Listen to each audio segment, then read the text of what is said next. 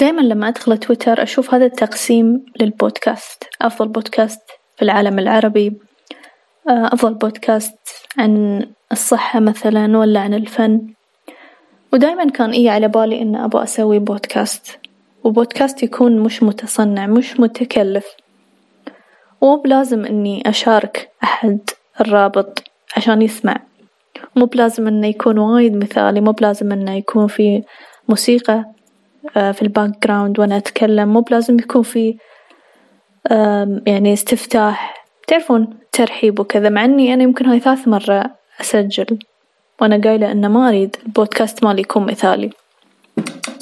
ولا أريد أنشره بين ربعي وأهلي. أبا نشوف إذا بينتشر من نفسه أو لا.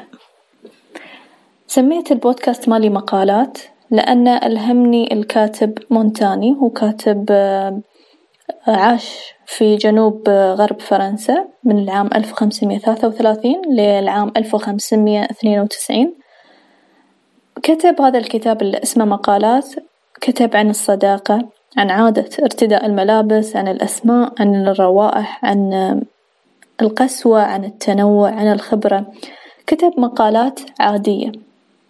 يعني ما كانت مقالات فلسفية أو مقالات آه يعني فيها بحث وفيها أشياء عميقة جدا. كتب مقالات تعبر عن حياتي وعن حياتك وعن حياة اللي عاشوا قبل وتخيلوا أن هذه المقالات كانت تقريبا يمكن مية وسبعة آه مقال موجود في هذا الكتاب. وبعض هذه المقالات كانت من صفحة وبعضها من صفحتين.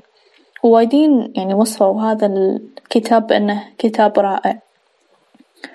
فأنا حابة أتكلم في هذا البودكاست بنفس هذه الطريقة. أتكلم عن أشياء تصير في حياتنا وخاصة الحين في فترة الحجر.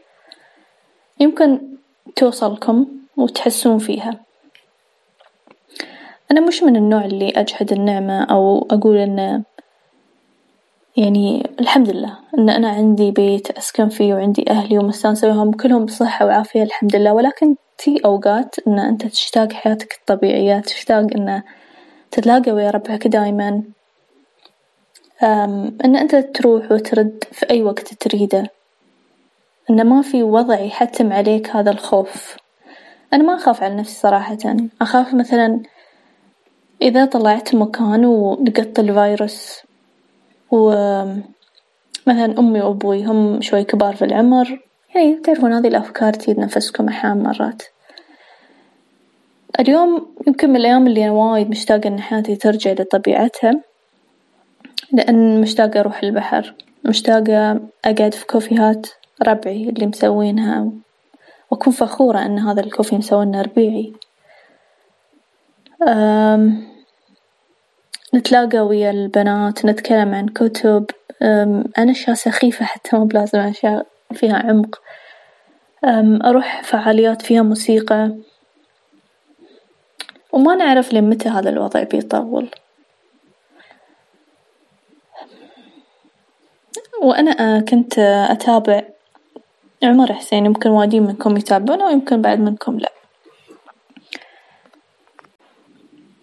عمر حسين قال في فيديو حقه إن في شيئين لا تسوونهم في الحجر المنزلي إن أنتوا تحطون لكم تاريخ معين تحطون في بالكم. والله يمكن بعد العيد أو يعني بعد ما يخلص رمضان نحن بنرجع لحياتنا الطبيعية. فمثلا خلص رمضان ويانا العيد وبعدنا نحن تمينا في الوضع فبتيك حالة اكتئاب. فهذا الشي أنا كنت مسويتنه قبل والحين خلاص يعني شليته من بالي صرت أبدا ما أسويه. والشي الثاني إن أنت من وين تأخذ الدوبامين؟ يعني شعور إن أنت دايما تكون على ال social media وكل شوي يجيك notification وحلو إن هذا التواصل تروح تفتح ال notification تشوف من رد عليك من سوى لك retweet مثلا في تويتر أو رد عليك في سناب هذا كله حلو. بس أحيانا يوصلك الإدمان. إلى إدمان يعني مش صحيح فيما يخص يعني مصدر الدوبامين. فخذيت break من ال social media اثنين وعشرين يوم. الحين العيد. لازم شوي نغير جو. فهالشيئين يمكن وايد منا يعني سووا سووا هالشيئين. وهالشيئين يعني عشان ما تطيح في اكتئاب شعوري أو لحظي أو حتى يستمر معك الأفضل إنك تتجنبهم، مو بلازم تكون وايد active هالفترة مو بلازم تتعلم لغات ولا تقرأ كتب عادي عادي كون كسول لا تسوي شي، يمكن أصلا حتى واحدة من الأشياء اللي تسبب لنا الضغط إن نشوف ناس في ال social media قاعدين يسوون هذي الأشياء يعني إنجازات ورا الثانية وتحسسنا نحن إن لأ لازم نكون مثلهم، ما أريد أطول عليكم. فخبروني.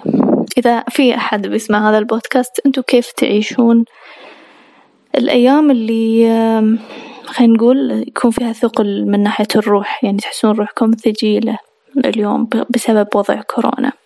أو الحجر الصحي هذا اللي صاير عليكم. وشكرا.